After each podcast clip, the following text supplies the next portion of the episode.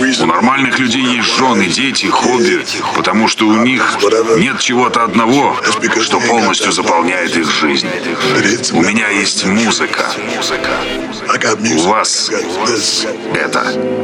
Ни о чем другом вы даже думать не можете. И это делает нас ненормальными.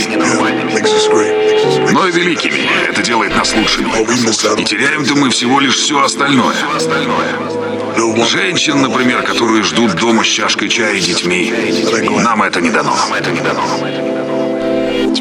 Поэтому Господь создал микроволновки. Да.